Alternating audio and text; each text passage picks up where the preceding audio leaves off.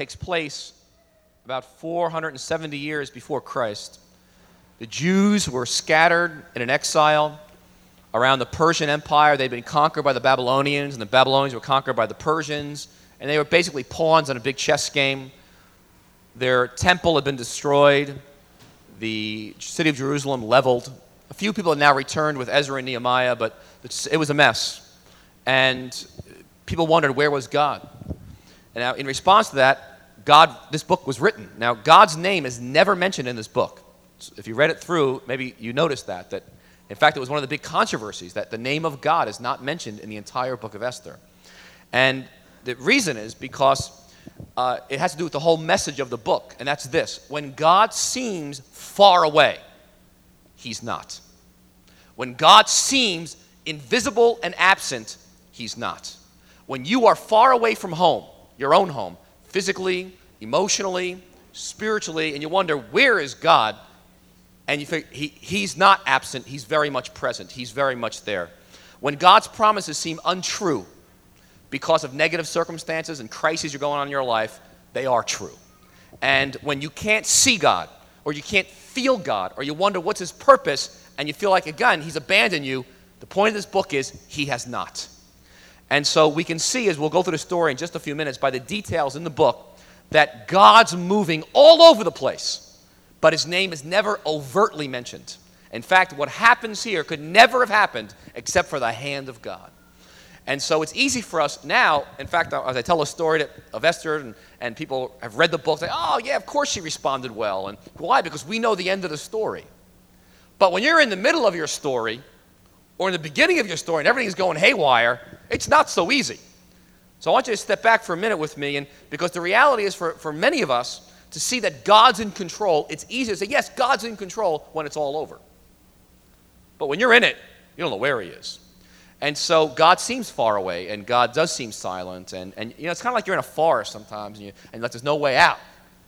And so you, know, you get angry and mad, and you know, God, what's going on here? I can't find my way. But He's there, and He's taking you somewhere if you'll put your hand in His hand. And for some of us, our stories um, are, are right now, we're in the middle of our story of difficulty, like Esther was, and it may be from a betrayal of a friend, or a shattered dream, or financial catastrophe, or the death of someone you love, or loneliness, or parenting with a child that's just not going the way you hoped, and just the pain that you're carrying with that, or the pain of loneliness of a relationship that didn't work out, or just having been scarred emotionally by somebody, or uh, caring for your parents who are aged, whatever it might be for you. It's very tough when you're in the middle of stuff to say that God's in control. Very difficult.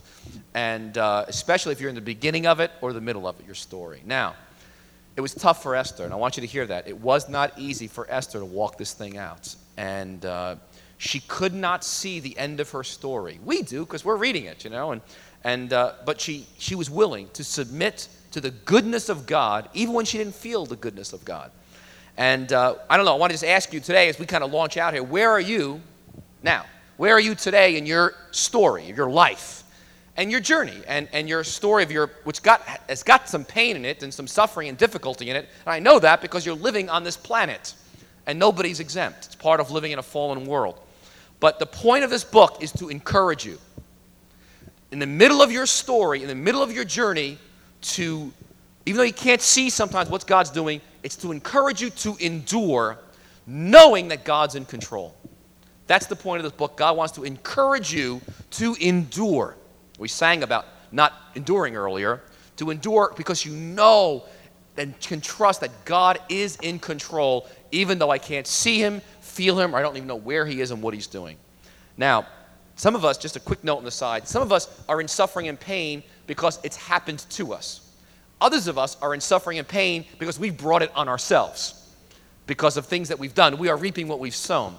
Now, understand, even when that's the case, if you will offer that in honesty and integrity back to God, He will take that and forge good out of it.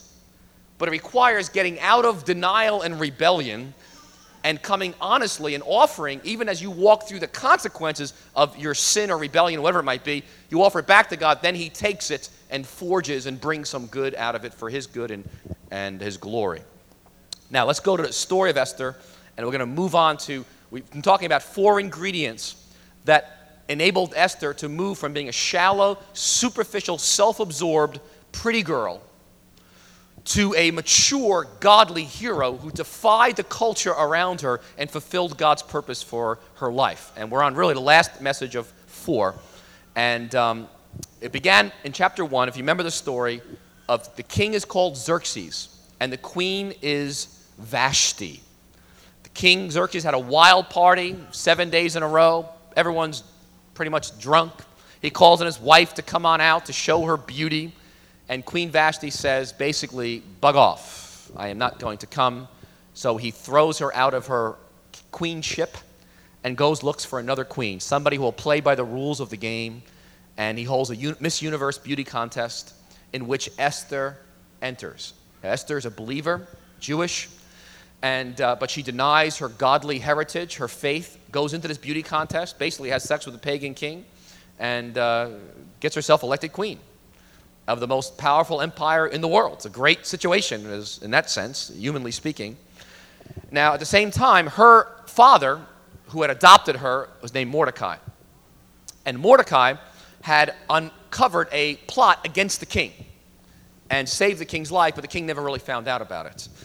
Uh, and we're introduced to, to this new player in the story called Haman in chapter 3. Haman is the number two man in the empire. He's the chief operating officer, he's the, number, he's the chief of state, he, he runs the empire for the king. But Haman hates Jews. And he, goes, he comes from a family of Agagites. And we talked a few weeks ago about Agagites. They were historically people who hated the Jews. And so he's in power under the king, and he has an incident with Mordecai, who refuses to bow down to him. He finds out Mordecai's Jewish and decides he wants to kill Mordecai. But when he finds out he's a Jew, he wants to kill all the Jews in the whole empire. So he convinces the king to proclaim an edict that on a certain day, all the Jews in the entire empire, entire um, empire will be killed. It will be a Holocaust. It will be genocide. And the king signs off on it. Now, the way he picks what day this should happen on is they cast lots because Haman believes in luck, believes in karma, believes in psychics, gypsies, you know, he just coincidences and chances. So he plays the dice, you know, lots is kind of like dice, and he gets the day marked out. Now, so it's a catastrophe. The greatest superpower of the day, deciding with all the military might behind it, they're going to kill every Jew in the empire on a certain day. It's a crisis. So now in chapter 4, Mordecai, who's Esther's father, uh, goes and sends a note to Esther and urges her to basically step up and do something, speak to the king. And uh, she initially says no. She will not go because it's dangerous. She could get herself killed. And if you walk into the king's presence without being invited, you get killed unless he gives you a, you know, blows a scepter by and he says you can live.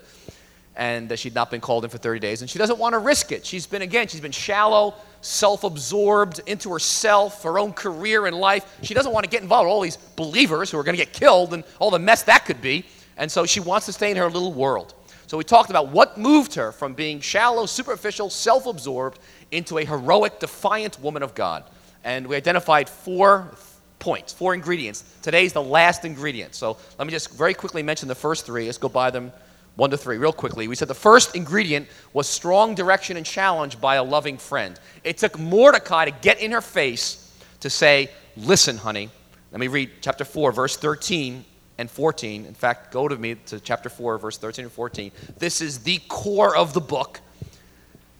And Mordecai says to her, when she says, I don't want to do it, I want to stay where I am, I don't want to step up. He says, Do not think that because you are in the king's house, you alone of all the Jews will escape. For if you remain silent at this time, relief and deliverance for the Jews will come from another place.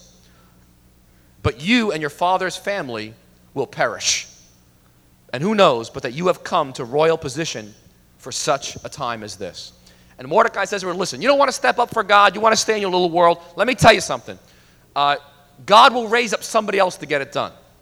But you will bear the consequences of this because God puts you there. He put you in that royal position. He gave you your beauty. He gave you your personality. He gave you everything that got you there in the first place for such a time as this. It wasn't an accident. But if you don't respond, just so you know, you will reap what you've sown. You and your family will perish as well. But uh, he pushes her hard. And we talked about that it takes in our lives loving parents, sometimes counselors, friends, to speak the truth to get us to move on with God, get us out of denial, and maybe step out of our comfort zone for where God may want to take us. Then we talked about a second ingredient, because the first is not enough. It takes a crisis to get us moving often, and we all said amen to that. Because crises force us to reveal who I am, what I'm about, where am I going, and what do I value. Crises, unlike anything else, bring out the core of who you are and what you're about. And the third point we mentioned last week, which the whole message, was she had to come to a place of doing practical obedience, requiring a personal choice. And this was found in verse 15, 16, where she says, okay. She makes a step of obedience and says, I'll go. To have everybody pray for me in Susa, the capital. And she says these great lines at the end of verse 16, and underline them if you didn't last week. I will obey. If I perish, I perish. And we talked about it. It's obeying when it seems like it'll lead to a disaster. It'll be a mess. God will just, who knows what will happen. But practical obedience is what she finally decides to do, regardless of the consequences. And it's a great moment. But even that is not enough. There's going to be one thing more, and it's really the rest of the book. And let's go down to the fourth point, which is the point for today, which is there's enduring. It's not just a one shot deal. Yes, I made a decision to practically obey. It's going to re- it require on her part enduring, knowing God's in control. I'll say it one more time. It's enduring, knowing that God's in control. Now, understand that what happens is in chapter 5, when she decides to go to the king, we read it last week, um, things get worse before they get better, like often happens when we obey God. Now the king is you know, is ready to listen to her. But Haman, meanwhile, the guy who hates the Jews and has, and has orchestrated this whole genocide, has built these 75 foot gallows to hang Mordecai on. He's boasting to all his family and friends about how great he is and how powerful he is and all his kids and how the king and queen love him. And it looks like things are getting worse. Uh, and, you know, she really hasn't popped the question yet. She's making some steps of obedience, but she's really not quite gotten there yet. And so um, understand that the, the, kind of person King Xerxes was for her. Xerxes, and his story is told, and some of you know in, in, in college you may have studied Herodotus and Greek historian. And he writes about King Xerxes. And here's the kind of person her husband was. Uh, when Xerxes was marching against Greece to conquer it, uh, there was a fellow in the Persian Empire named Pythias who was rich. In fact, he was supposed to be the second wealthiest person in the empire after Xerxes. And he, he said, Listen, Xerxes, I will pay for all of your costs to conquer Greece. But Xerxes said, Nah, no thanks. I can take care of it myself. Soon afterwards, Pythias comes back to Xerxes and says, Listen, um, I have five sons who are in your army. Would you mind? I'm sick now, I'm elderly. I want the oldest son, could you give him permission to come back home and take care of me during the war? When Xerxes got this message, he told his head of the captains, to take the eldest son and to cut him in half. And to lay both, so, both halves, one half on one side of the road and the other half on the other side of the road. Because he wanted the army on the way to Greece to march through the body and everybody to see what would happen if you think about going home. So, obviously, Xerxes is not a very nice fellow. And uh, as you'll see, I think he's got some anger problems. And um, so when she has to go and approach Xerxes and break the rules to ask him about saving the Jews and overturning the wrong edict he has enacted in the empire, this is very risky business. And so she may start out, but enduring is another story. Yes, God's in control. Yeah? It's easy for you to say you're not Esther going up to Xerxes. Just like it's easy for me to say, oh, yeah, God's in control, and you're in the middle of your divorce or your sickness or your catastrophe at work or your uh, dream that's been shattered, whatever it is for you, it's very different to say, I'm going to endure because I know God's in control. Let's read chapter 6, verse 1. So here it is. She's, she's making the plunge to talk to Xerxes. That night, chapter 6, verse 1, the king could not sleep. So he ordered the book of the Chronicles, the record of his reign, to be brought in and read to him. Now understand, the guy couldn't sleep. And so, I mean, he could have he could have drank wine and got drunk, you know. He could have called in the musicians to sing, put him to sleep. But he decides to do some reading. And being an egomaniac, what should I read? He decides, hmm, I'll read a book about myself. Gets it off the shelf and tells one of the couriers, start reading about me. And as he's reading and maybe half falling asleep, he just happens to turn to this page and, and verse 2. And it was found, recorded there, that Mordecai, that's Esther's father, had exposed Bigthana and Teresh, two of the king's officers who guarded the doorway, who had conspired to assassinate King Xerxes. What honor and recognition has Mordecai received for this? The king asked. Nothing has been done for him, his attendants answered. And the king said, Who's in the court? Now, it's probably like 5 o'clock in the morning. You know?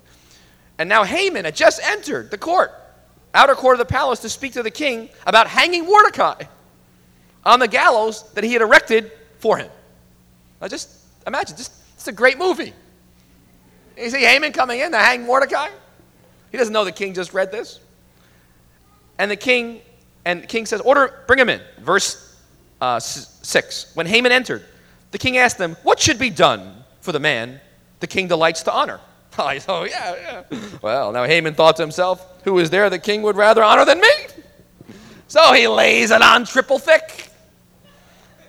So he answered the king, For the man the king delights to honor, have them bring a royal robe the king has worn, and a horse the king has ridden, one with a royal crest placed on his head. Then let the robe and horse be entrusted to one of the king's most noble princes.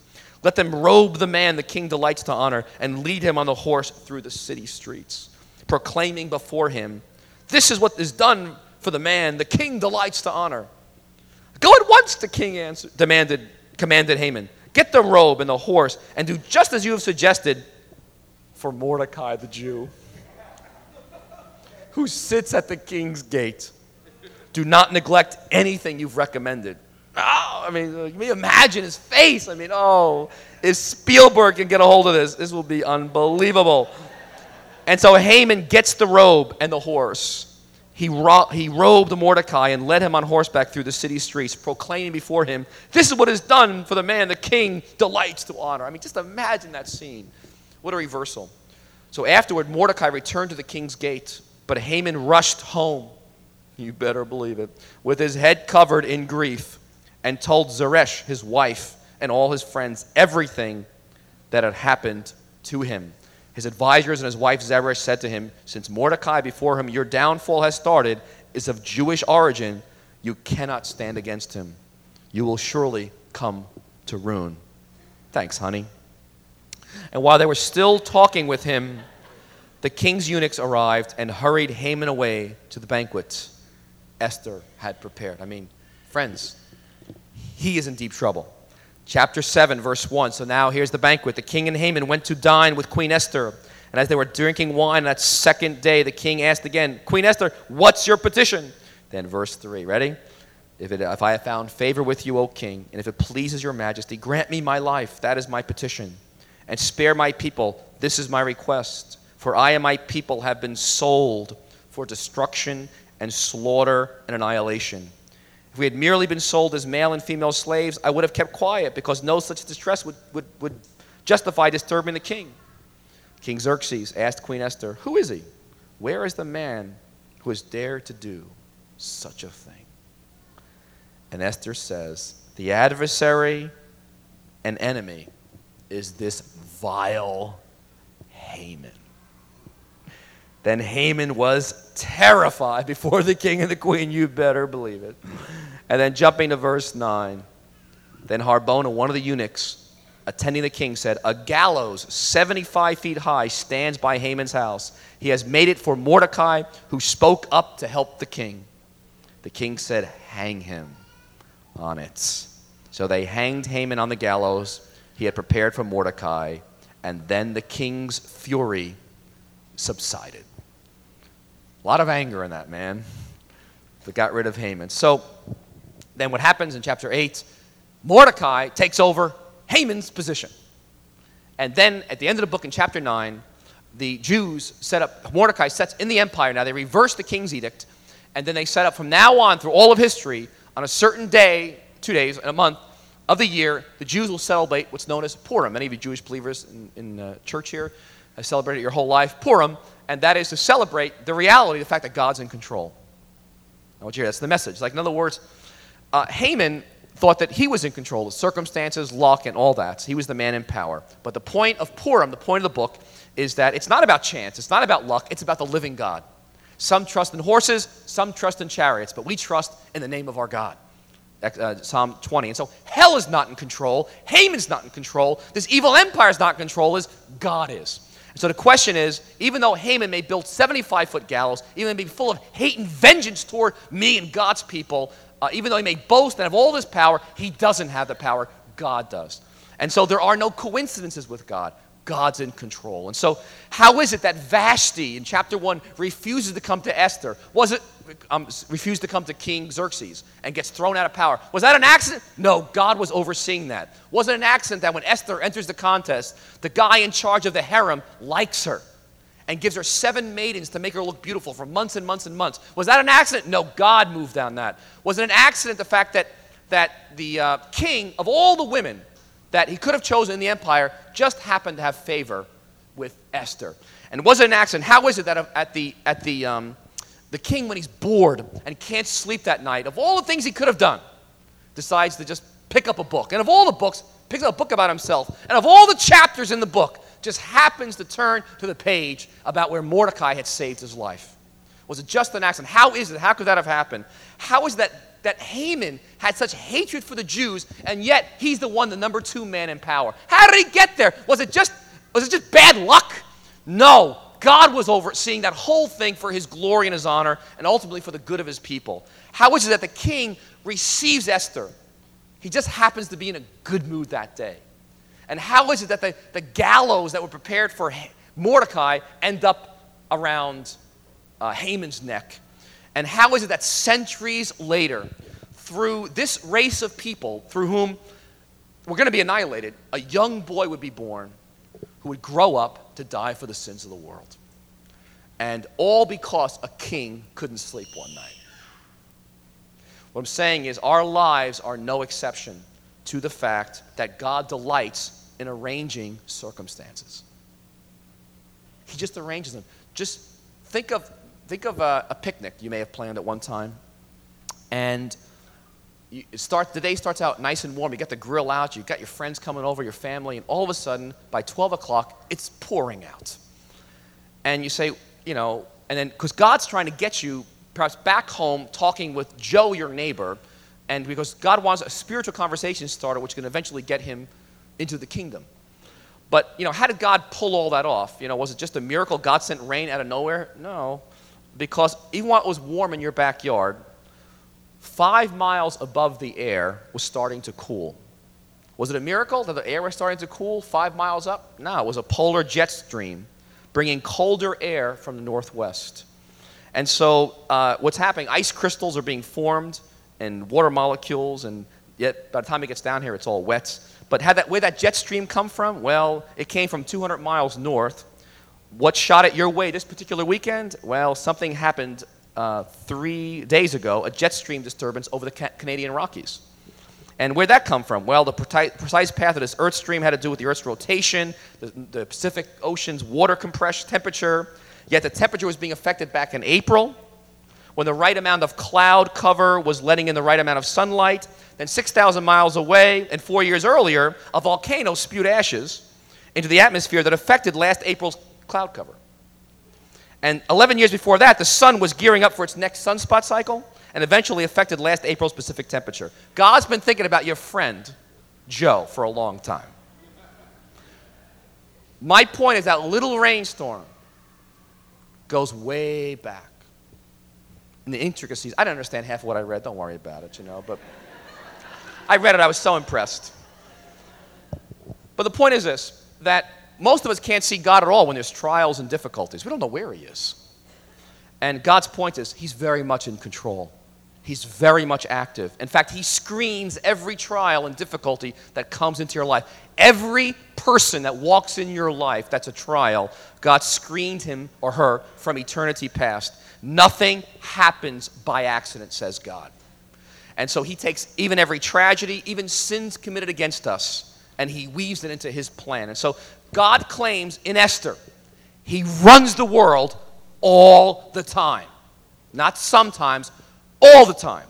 And so nothing touches me, nothing touches you without God giving his nod first. Just like in the book of Job, God gave permission first. And so uh, the Lord works out everything for his own will, even the wicked for the day of disaster. That comes from Proverbs verse six, chapter 16, verse 4. Psalm 115 says, Our God is in heaven, he does whatever he pleases. And so we doubt, a lot of us think, we, we, things are going on in our lives, and we say, you know, God left me. God's gone. He's, he's absent. It's because we're like, if you can picture this, you ever, you ever try to put a, a, a single bed sheet on a double bed? And you get one side under, and the other side pops up. And then you go around the bed and you get the other side in, the other, and you just can't get it on the double bed or the queen size bed. It just doesn't fit. That's like our intellects and our ability to understand what's going on. Like we got God in this single bed sheet but your life is a king size. And it just, your intellect just can't grasp what's going on. It's like the Trinity. We believe in God, but yet God exists in three persons, but He's one God. Well, how can that be? Three separate persons, one God. It's incomprehensible to our minds. We can't possibly fathom it because we have a single bed sheet and God's a, God's a king size. And so that's why Paul says in Romans, oh, the depths of the wisdom of the riches of the knowledge of God, how unsearchable his judgments and his paths beyond tracing out. That's why Paul wrote, We see through a mirror dimly, partially. We don't see fully, we just see a little bit through. But someday in heaven, we'll see face to face, we'll see the big picture. And at that point, even though suffering is a mystery now, and it very much is, it'll take heaven to sort it out. But when we, when we get there, we'll realize every sorrow we tasted will have proven to be the best possible thing that could ever have happened to us. In fact, we will thank God endlessly in heaven for every trial we have borne here on earth when we get there. The problem is we can't see it right now. We find ourselves in warfare. It's like heaven and hell are fighting over our lives. Do I endure knowing God's in control? Do I draw near to Him? Or do I say, you know something, God, you stink. I'm out of here. This is the way you treat your friends and we say, I'm out. I'm not enduring. I'm quitting. I'm going to go find my own life now. I'll run it myself. I'm not going to draw near to you. Draw near to me. Well, I've mentioned, and there's a warfare going on because both heaven and hell are involved in the same event. Both God and the powers of darkness are involved. Let me illustrate this. I've mentioned Joni Eareckson Tada.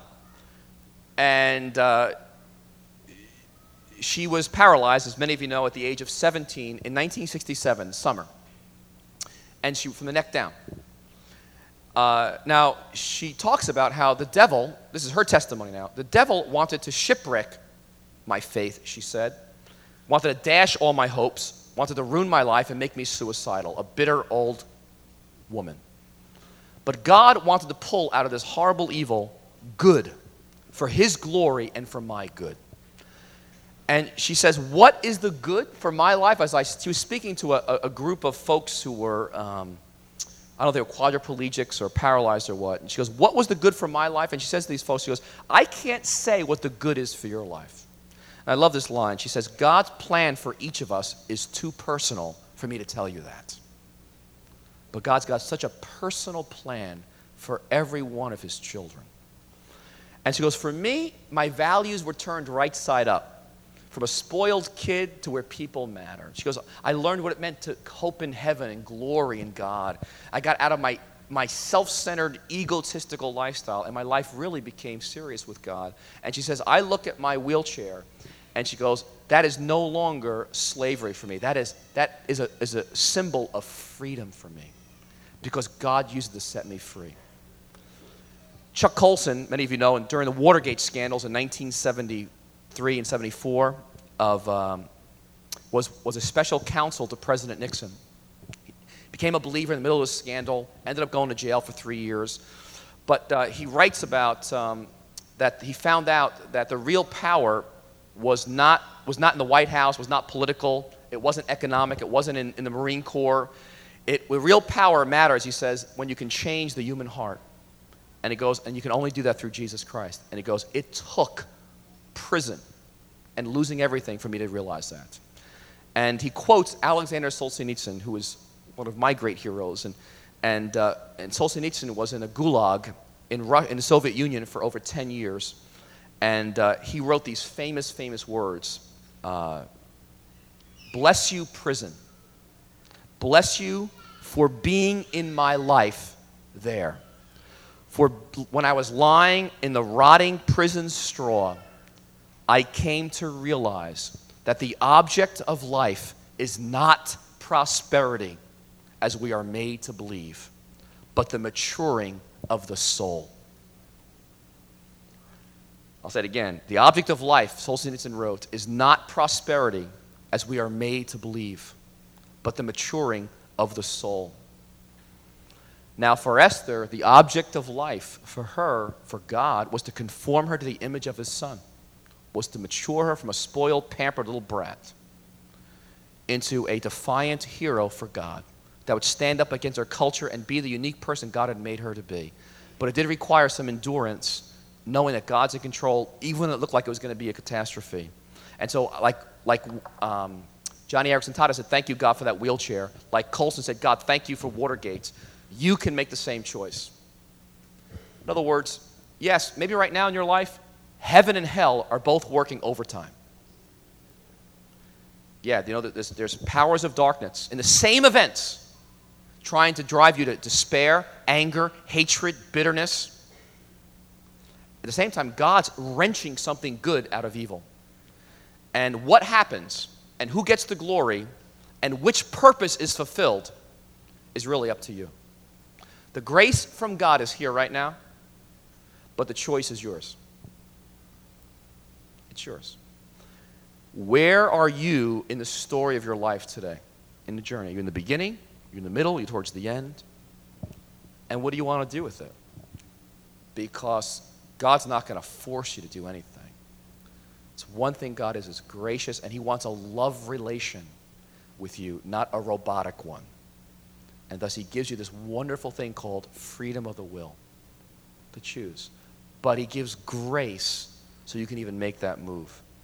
So, the issue, you know, I, I can give you 22 reasons of why God allows suffering, but none of them really satisfy because the real problem has to do with God, a person, a living God. Where is he? Why does he let this happen? I just want to close with this God placed his son Jesus on the cross, and he cut him in half. He put a knife through him. Jesus was hanging there, God forsaken. God did not get him off the cross. No one cut the ropes, the stakes got pulled out. He hung there, the son died, and the father grieved. But on the third day, he rose again. You may hang there. You may say, Where is he? But the gospel is this on the third day, he rose again. And the third day you shall as well.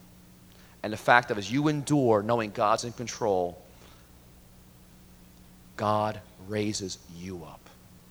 Maybe not in the way you were expecting, you'll come out different than when you went in. But he always raises up his sons and his daughters. So I, I want to give you the message of, of Esther don't quit. Let's even take the little things right now. Maybe you know your, your fellow employee borrowed your stapler and didn't bring it back, and you want to wring her neck. Okay? God's in control. The stapler shall return. Or maybe when you leave here, uh, you're going to hit some traffic on the LIE or the train will break down again. Don't worry, you will get home. Or, you know, maybe someone's going to interrupt you when you're having coffee downstairs in the middle of your conversation, and you will be tempted to get a gun. But I want to encourage you little trials come, don't quit endure. God is in control. So the little trials, and there's big ones. Some of you are in big ones right now. You're at a real turning point in your life on which direction you're going to go. And let God make you into a hero, like He did Esther. If He can do it for Esther, He can do it for any of us in this room. And let Him develop your soul. Let Him mature your soul. But understand, it will require enduring and moments when you feel like just hanging it up. Amen. Let's pray.